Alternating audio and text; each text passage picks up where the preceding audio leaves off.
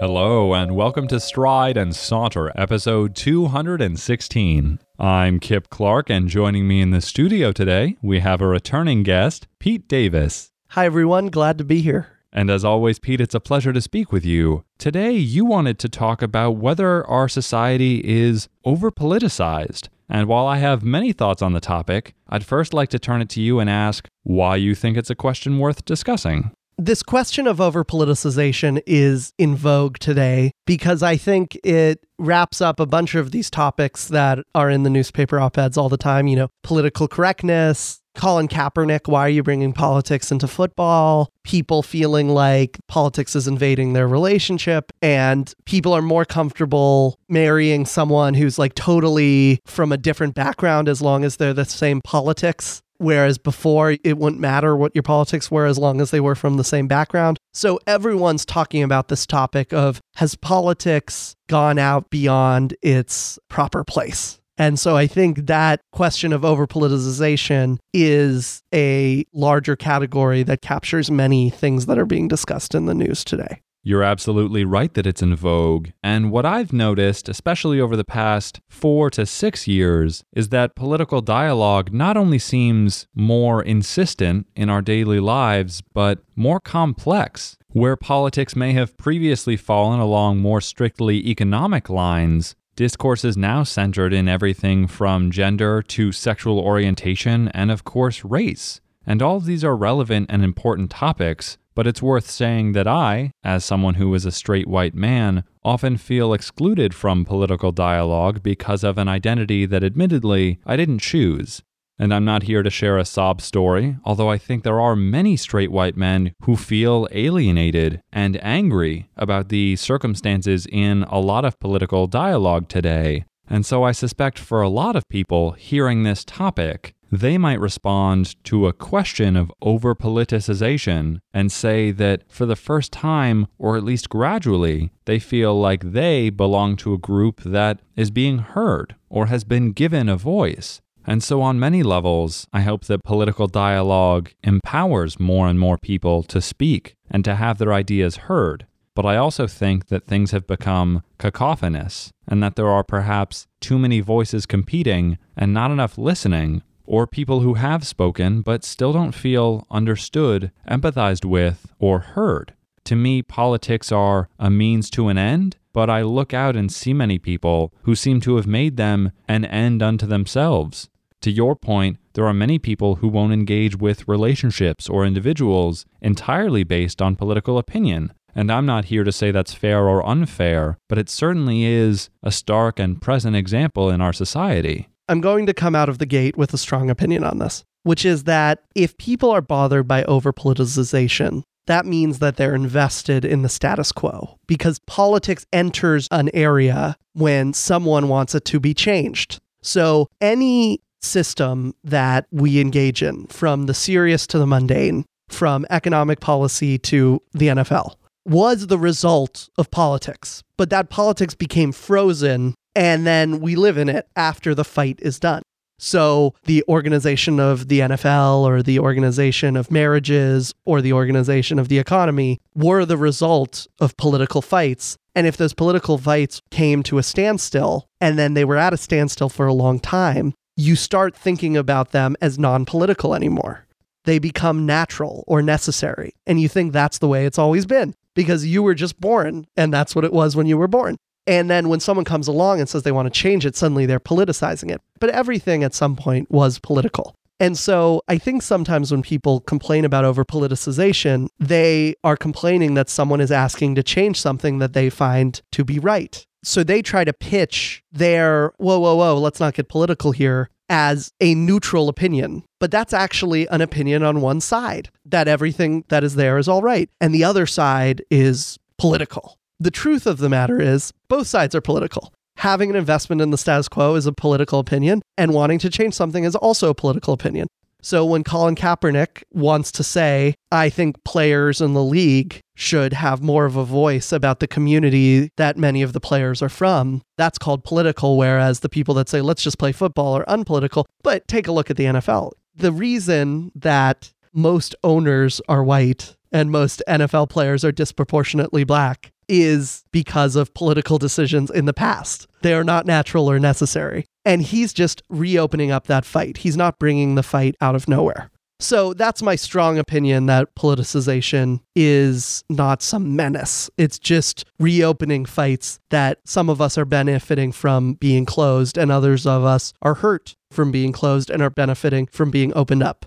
I will say my one argument for the other side, and it's smaller than the argument for the side I just articulated, is that sometimes to have community, you have to have certain periods where you are connecting in a shared institution and not necessarily fighting over it. And if your institutions are so unstable that they're always being fought over, they stop doing the jobs that they need to be doing. So, for example, if you have a class in a school, part of the time you should fight over the structure of that class, but part of the time you have to learn in the class. And I think people on the far status quo side say never let students have opinions about restructuring the class. And I think people on the far politicization side say, let's always be arguing about it. And I think you have to have openness to argument and change and periods of stability and living in the moment. And that is a balance. But to balance these two sides of the argument, I think we have so much status quo bias that putting the thumb on the scale for politicization is worth it. And we're usually overzealously status quo biased than overzealously politicized. And my reason for taking the side of politicization over living within the status quo in the balance of the two, and I admit both are legitimate, is I think there's been some amnesia among these anti over politicization people about the gains that have come from politicization. I'm a straight white man, but even I have benefited from the feminist and gay rights movement because I'm a much more feminine man than the average dude. You know, if I was born in the 50s, I would have gotten beat up all the time. But because people really politicized our culture and started chipping away at that toxic masculinity and started chipping away at that idea that being soft and tender with each other is not necessarily some alien and insidious thing, I got to benefit from that. And I'm a straight white man. So if I, a straight white man, have gotten to benefit from the feminist movement, from the gay rights movement, from the civil rights movement, think about how these communities that are the objects of those movements and subjects of those movements have gotten to benefit from them. I just would like to say to some of these people that are so riled up about civil rights and feminism and gay rights women were not allowed to register credit cards until way into my mom's lifetime. That's like Saudi Arabia level things in America in my mom's lifetime. This isn't some distant past idea. The last Democratic president for a majority of his presidency was against gay marriage. When I was in high school, I'm going to my 10th high school reunion soon, people said no homo in the hallways and teachers heard it and didn't chastise them. we had a day of silence at my school that was for gay rights, and liberal dudes felt uncomfortable participating in it because they didn't want to get stained with the idea of being gay. It's like, you know, some people have come out of the darkness three years ago, and then suddenly people are saying, oh gosh, too much, too much, too much. The day that we can start talking about straight white men are aggrieved is the day that the wealth gap between white families and black families in this country is gone it's nowhere close to gone. I think it's more than 10x white wealth versus black wealth. The day that we can talk about feminism being overzealous is the day when Congress is majority women. You know, it's not even majority women yet. We haven't had a woman president yet. We only have three women on the Supreme Court. If you look at Fortune 500 CEOs, it's in the either high single digits or low double digits for women CEOs in the Fortune 500. These projects are not done yet. I'm especially grateful that you bring up status quo bias because even in the pursuit of progress, which I think all of us are hopeful for, whether we identify politically as liberal or otherwise, the idea that our society will advance, move forward, and improve itself, I would hope, is a universally embraced ideal. But admittedly, on a very fundamental, perhaps even cellular level, we aren't always comfortable with change. And I think many of our human habits, whether it's recording information or longingly looking back at photos of our younger selves with nostalgia, speak to how difficult change is, whether we think it's righteous or not. And so I appreciate your points and also sympathize with people who, deep down, might hope for a better and brighter world, but on the surface level aren't comfortable with the means by which we get there. And you're wise to bring up the fact that our most recent Democratic president didn't support gay marriage, a typically progressive idea, until well into his second term. And I think that's a useful example because while society may change quickly as our technology and abilities evolve, people historically are relatively slow changing. It takes a while to build healthy habits, even to build substantial relationships that will last over the course of our lives. And so, on the topic of things being over politicized, I think that's actually code for the rate at which political discourse has heated up. And I don't know if there's a way to do so gradually, but I think many more people might be interested or even enthusiastic to participate politically, especially in discourse, if they felt terms could be explained or that they could come to a table and be understood but admittedly, the political divide in our country appears to be sharp and widening. Another component of this discussion I find really essential as we're talking about words and terms is that I feel political labeling has become, and may perhaps have always been, dangerously reductive.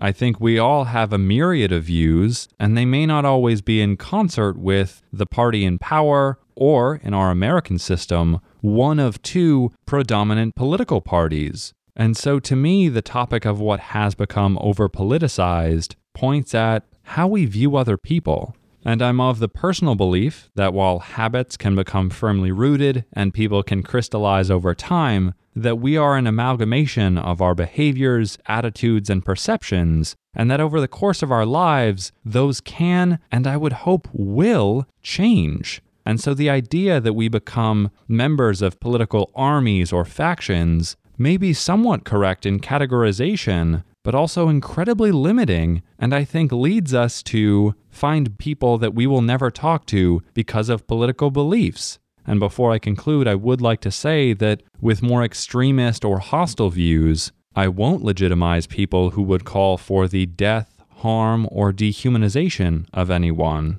And in our political sphere, that has become increasingly prevalent. One way to put what you're talking about to me is that the more political you get, the more that the entity that you're trying to change needs solidarity. One way to think about it is that if you have opinions about what the ship should do, none of your opinions matter if the ship goes down. And none of your opinions matter if you tick off so many people on the ship that they're not going to help with whatever the majority conclusion is because you can't just win. You have to win and then bring people along with the win. You can always have outliers, even up to 10% of people who are so extreme. But in the end, you need to win a majority and you need to have a substantial minority be tolerant of that majority conclusion, or you're not going to be able to implement the policies that you want. For example, only a slight majority of people support gay marriage in America, but now that it's the law of the land, you know, the other 30% is not standing at the courthouse door stopping people from getting married. Or some people don't agree with certain tax policies, but there's not a major tax rebellion you need to have some people come along, even if they're your opponents. And I like putting it this way you know, before we are activists, we must be neighbors. Before we can change a community, we must be part of the community. And actually, the better neighbors you are and the better part of a community you are, the more power you have to be an activist and to change the community because you can win the respect of the others. And I have a personal way that I act in the world as an activist, which is the idea of nonviolence. There's the Christian tradition from Martin Luther King and the Gandhian tradition from Gandhi, which is the idea that you are always fighting a system, you're not fighting people. And you should always separate the people from the system that you're fighting to the level that Martin Luther King, when he was fighting the people with the dogs and the fire hoses, he still said that he loved Bull Connor, who was the sheriff of uh, one of the towns in Alabama, who was attacking him. And so I think the people that are the most hurt by another side's ideas. So let's make this concrete. The women that are hurt by what they view as misogynist and patriarchy supporting political views, or the people of color that are most hurt and disrespected by what they view as racist views. I don't think it's their job to be the most civil in interacting with the system. But I do think it's people like me who are the least hurt by these policies, but who aspire to be allies of the people that are hurt by these policies. I think we could play the role of engaging in a role that might be the explainer role, that might have more patience for uh, these types of things if there are people that we want to bring along, because we're not the ones that are most hurt by this. And, you know, I want to be humble in this because I'm not the one that's the most affected by some of these policies. I don't want to state that I know what the right way to do this is. But I personally practice in my own life that I try to play more of the role of let me listen you out. Let me try to see it from your perspective. Let me try to elaborate on some of these terms that are being used. And I hope that that role helps. And I not only have a deep respect for your intention and practice there, as I know you on a personal level, but I sympathize with groups who feel their voices haven't been heard. And while plenty of people could and have thrown terms around like hysterical, emotional, or illogical, in systems of power, those who feel oppressed or not listened to are going to have strong feelings about things. And that's something I try to remind myself of. And I especially appreciate your interest in helping to articulate, in listening, and explaining to relevant communities how they've participated in systems of power and how we might move into a better future. And I particularly value what you said because, in the realm of over politicization, I do worry that new terms, new concepts, or even different frameworks than those which existed a decade or two ago might leave people feeling politically excluded. And so, while politicization may rise as a trend, I worry that more and more people, especially those in favor of the status quo, whether passively or actively, will do more covering of their ears and shouting rather than listening because, admittedly, it's not always comfortable, and they don't feel heard in a conversation where they feel entitled to an equal opportunity to speak at the microphone. I have two thoughts on this about paths forward. One is that caring is curiosity. To care about something is to be curious about it. And if we profess on either side to care about our country, to care about these values and these projects in our country, like helping families be safe and prosperous and close, to help our communities be strong and enjoyable, to help our nation be secure and empowered and vibrant, we need to care about each other and thus we need to be curious about each other. So I would challenge everyone who's ready to fight to be curious. And especially those who have never been challenged to be curious about someone else because they've been at the uh, good side of a hierarchy with that other person. The second thing is, I think we get wrong what we have in common we often think that we agree on abstract principles, but disagree on the concrete manifestation of them. That's a very common thing for a bipartisan to say. You know, we all believe in freedom, but we just believe in different ways to achieve freedom. I think that's totally wrong. We all have totally different ideals that we believe are important, but we agree on certain concrete projects. And we may be involved in that concrete project for a different ideal than the other side might be involved in that concrete project. This is the great American way we came together. You're all in a town and you have to build a well. Your family needs the well for different reasons. You may be at different stages of life and from different places, but you all need a well and you work together to get the well done. And you go home and you say, Oh, I had to work with that guy I totally disagree with on the well. And slowly over time, if you have enough projects that you're all working on together, your ideals will fuzz a bit and merge with each other. So I would challenge anyone who's interested in crossing a boundary to not debate what you disagree on or to debate what ultimate political tribe is correct, but rather to just start working on a concrete policy issue that you both are interested in working on. And I know that people with totally different views have dozens of concrete policy issues that overlap.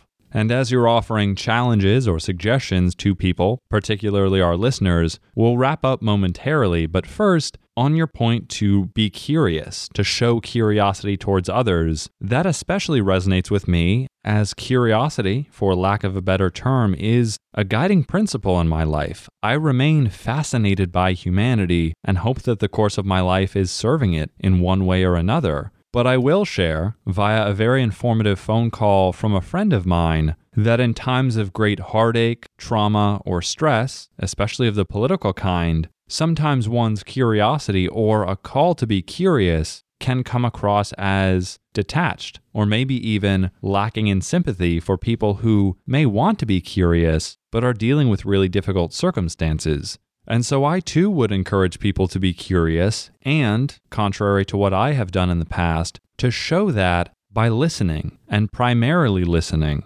not offering your own opinion, making others feel incredibly comfortable and valued in sharing where they're coming from. And Pete, before we close this episode, what would you like the audience to consider after listening to this conversation? I would like them to participate in an interesting self education activity. Take any institution that seems like it's natural or necessary and research the origin of it. And there they will find the politics at its birth. And think about how that is the case for every institution that we interact with from the design of stop signs to the weekend to tax policy to the way that our voice inflects to the way that we perform our gender to the way that our hairstyles go the way we've gone to war. There's always politics at its origin and that its current state is always in frozen fighting. And so when someone is trying to politicize it they're in fact just opening up a long story not bringing something alien in from the outside I feel awash with questions I have for the audience, but I'll limit myself to a few and say first that I have a certain image of a listener in mind, but I'd be really curious to know if you identify along the political spectrum and could use certain terms that you, the listener, share with us at some point your political views, where you align politically, and if you're so inclined, why you feel that way. Secondly, I'd love to know how often and when, if at all, you engage in political conversations. And lastly, as I suspect is true on my end, and I hope you'll be forgiving or understanding, I personally often feel ill equipped to discuss politics, even though I'm legitimately curious and know that I have a great deal to learn and understand. So, as always, I would welcome your feedback to know how you felt in listening to this. And Pete, even with your eloquence, the topic of politics can always be a cumbersome one, so I particularly appreciate your willingness and enthusiasm to engage with it today. And I appreciate you, Kip. But as always, we want this to be a conversation among, not simply a conversation between.